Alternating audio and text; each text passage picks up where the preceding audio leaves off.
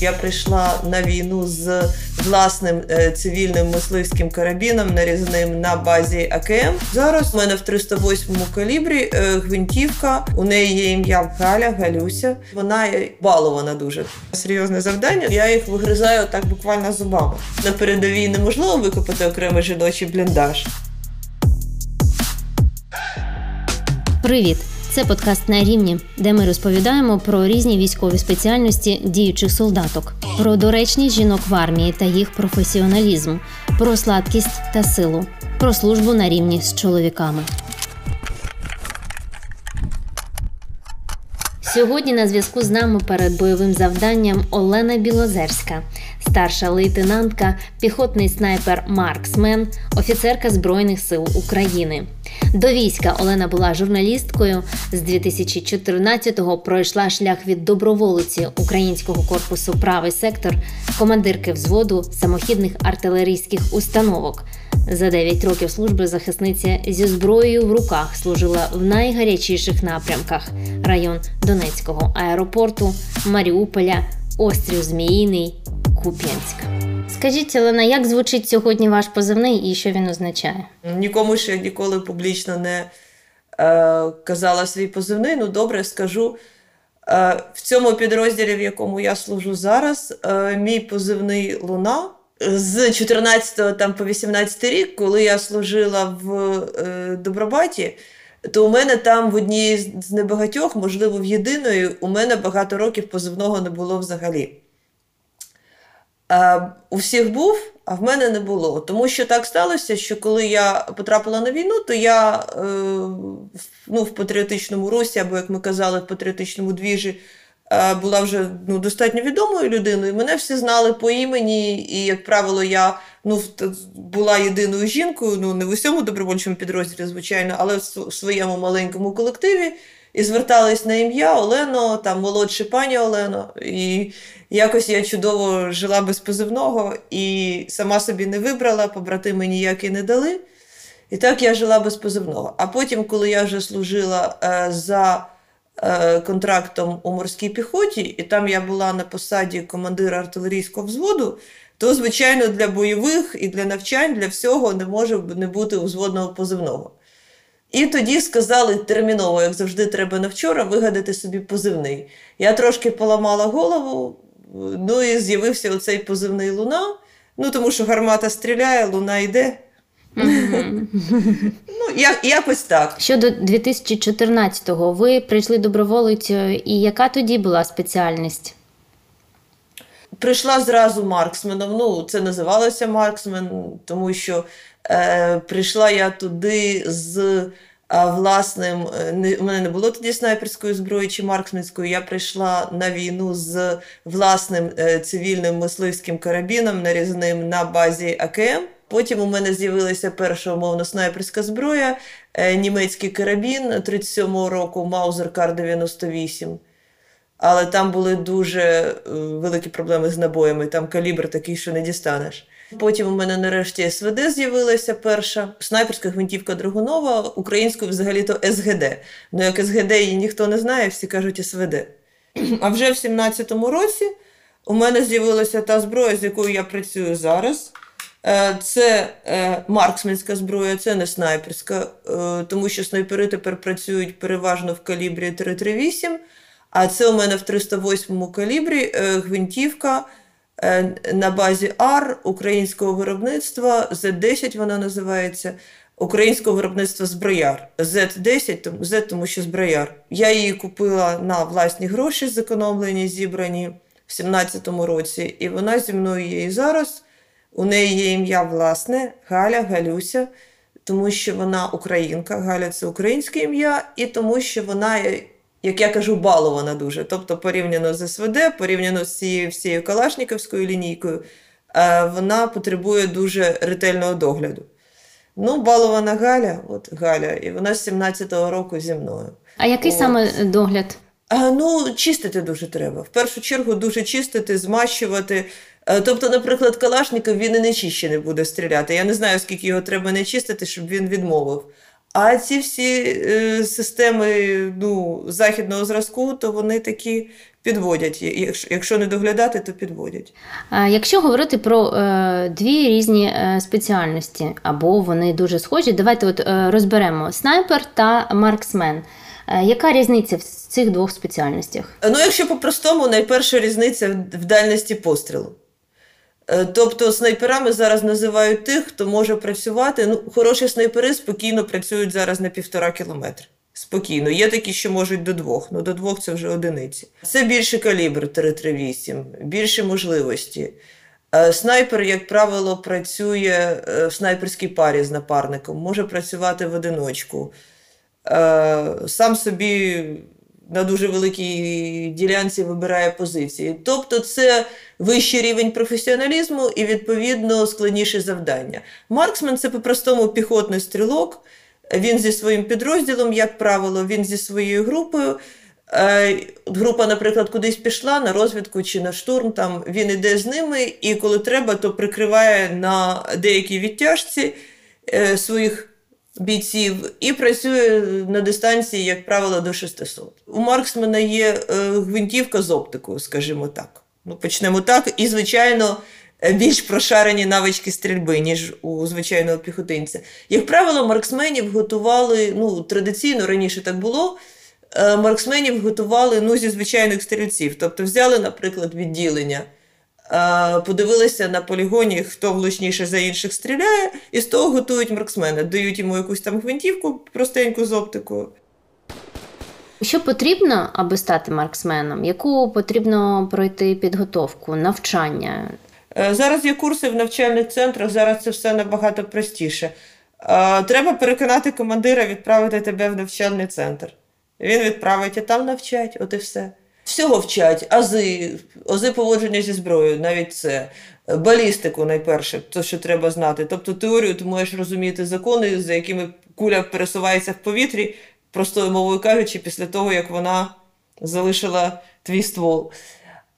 Вчать, як прораховувати постріли, вчать правилах маскування, як вибирати позицію.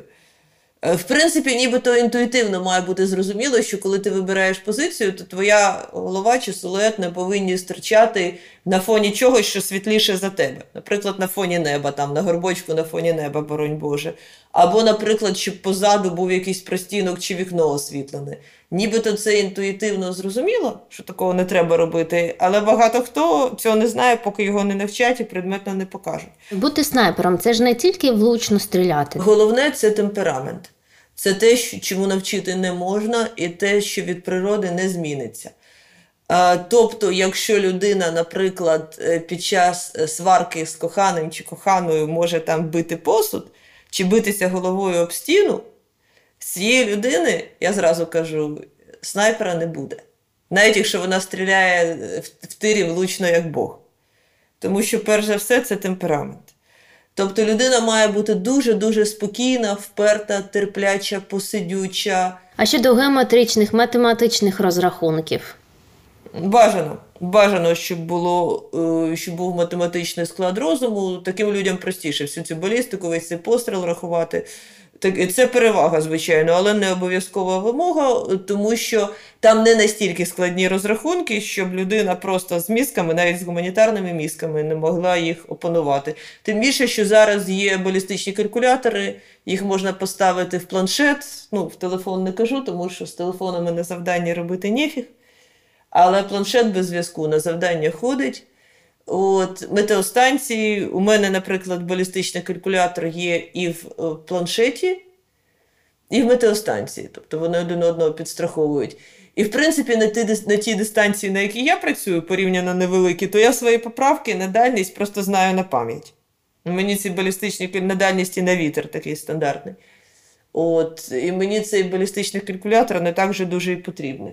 Виходить, вам треба знати всі показники погоди, від температури повітря до швидкості вітру. А як це дізнатися?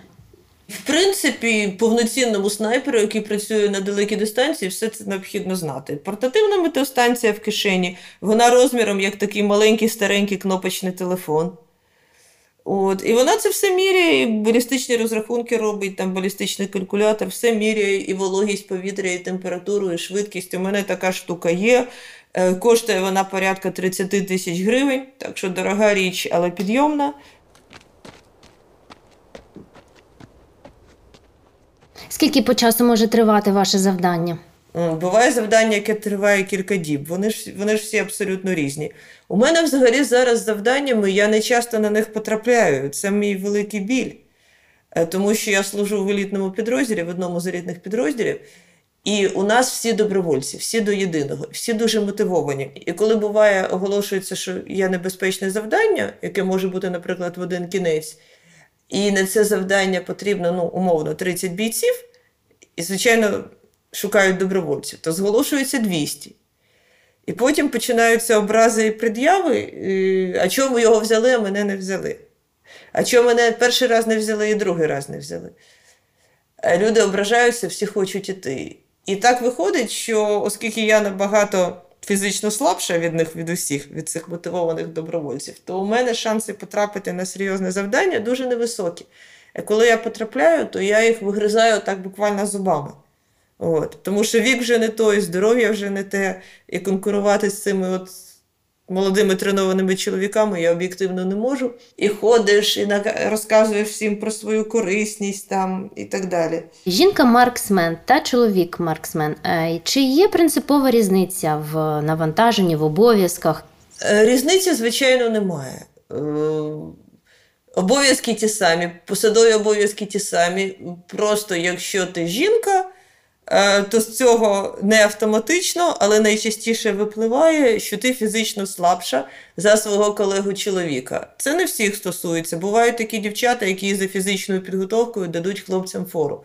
Якщо дівчина з дитинства займалася спортом, така реально спортивна дівчина, то вона заткне за пояс просто молодих чоловіків, які ніколи спортом не займалися. Але при інших рівнях, то жінка буде завжди слабша. Відповідно, їй буде важче виконувати свої обов'язки. Тобто десь доведеться трошечки, як я кажу, хитрувати, десь дістати собі чи купити полегшені плити в бронік. Десь там щось доведеться хімічити там з вагою, щоб вона була трохи менша.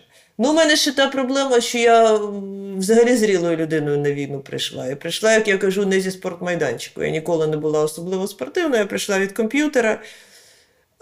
І вже вік такий, що коли намагаєшся якось розігнати свою фізичну форму, займатися, тренуватися, я багато займалася, то це, скажімо так, КПД потяга, як раніше казали.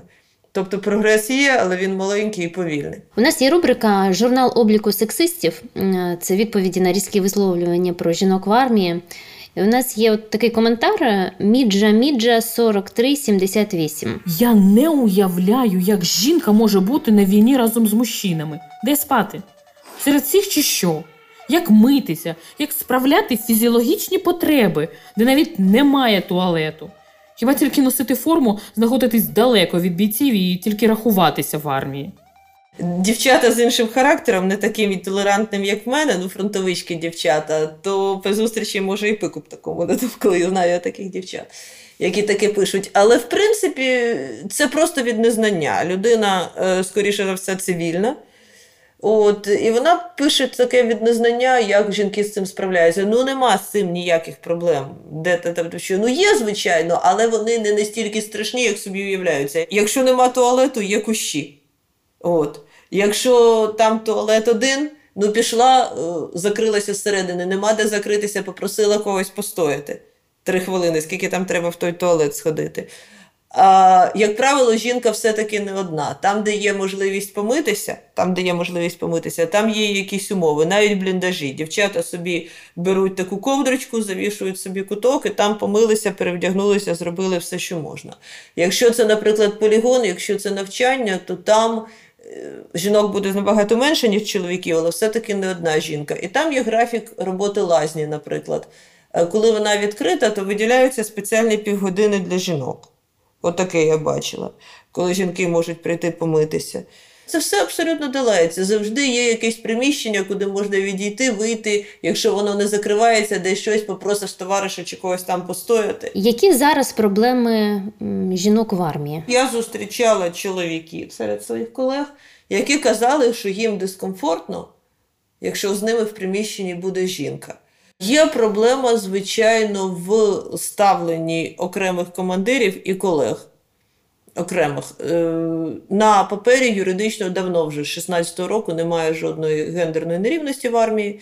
В окремих головах окремих командирів вона є, які можуть, наприклад, не брати жінок в підрозділ, не приймати, які можуть не брати на бойові. Я зустрічала начальство, це було ще до повномасштабного вторгнення, але це було напередку.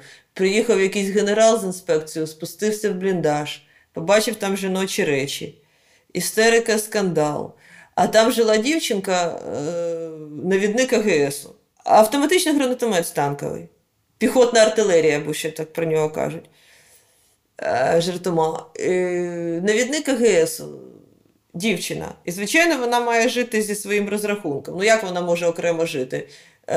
Команда до бою, а навідник десь окремо, не всі разом. Так не повинно бути. Дівчина була прекрасна. Воювала на всі 100. В колективі її поважали, були гарні стосунки. Там все було безхмарно. Але прийшов генерал і наказав виселити її з того бліндажа. А оскільки на передовій неможливо викопати окремий жіночий бліндаж, то наказали її прибрати з передка. Ну, її там, здається, десь сховали, потім благополучно повернули назад. Тобто це більше від вищого командування, таке відношення до жінок в армії? А, ну, зараз, чим більше стає жінок, тим всі ці стереотипи все більше відходять в минуле. Що є ще проблемою, то, звичайно, є проблема не у дівчат, а з дівчатами. Про це теж можна поговорити, бо є такі окремі дівчата досі, які не хочуть, які хочуть отримувати високу зарплатню, таку як хлопців, але служити на рівні з хлопцями не хочуть. У них в голові там манікюр, хлопчики, шмотки, а захочуть її поставити в наряд, я вже не кажу на бойові відправити, вона скаже, я же дівчинка. І таких дівчат помітні, і вони є їх багато, і про них судять про всіх жінок в армії. Це дуже негативне явище. Звичайно, є проблема у жінок. Я не вважаю жінок розумово або психологічно будь в чомусь слабшими за чоловіків. Скоріше навпаки, тому що чоловіки не всі добровольці, різні є, а жінки всі добровольці, отже всі мотивовані. Тобто, якщо вона вже добралася до фронту, то вона вже психологічно майже завжди буде витривалою. Уж точно не гірше за чоловіків, а іноді краще. Чим ви пишаєтеся за всі роки служби? Ну, звичайно, порівняно там зі снайперами, з Марксменами, які там дуже багато воювали, то у мене не дуже велика кількість знищених ворогів, але є, розумієте. Кожен ворог, якого знищила я, він вже не вб'є мене, вже не б'є нікого з наших, з українського боку. От, я жива, він не живий, тобто це, звичайно, певне досягнення є. От, але, в принципі, я пишаюся найбільше щоразу, коли долаю якісь свої слабкості. От, як правило, фізичні. Психологічних слабкостей у мене небагато. Є, як у всіх, але небагато. От, мені всі кажуть, що в мене психіка залізна, себе хвалити недобре, але десь це близько до істини. От, коли я долаю якісь фізичні слабкості, коли долаю страх, всі ми живі люди, всі ми боїмося. От, коли я подолала, змогла і у мене вийшло, я пишаюся. Розумієте, кожен пишається тим, що йому важко далося. Це може бути об'єктивно чи для когось іншого зовсім не досягнення. Ти, наприклад, там пройшла якусь таку відстань з грузом, да, і не відстала від побратимів і їх не підвела. Да? Для когось це легко як дихати. Ну чим тут пишатися? Ну прийшла як всі, так і ти. А для мене це вже привід пишатися. Я молодець, я змогла. Якщо я спитаю, як звучить територія, яку ви захищаєте? Є пісні, які ми слухаємо, коли їдемо кудись на завдання, і там лунає українська музика в машині. Гурт називається «Вперше чую». От чогось саме ця мелодія у мене асоціювалася з виїздом на бойові.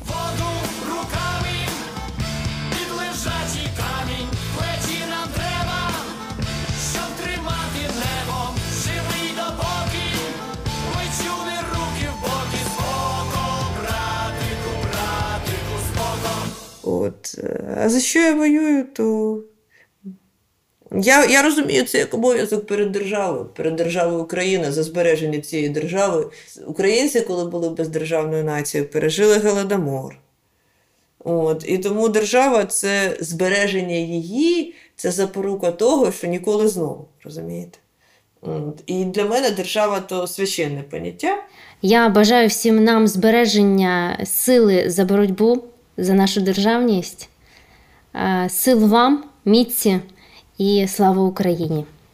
Героям слава! Дякую!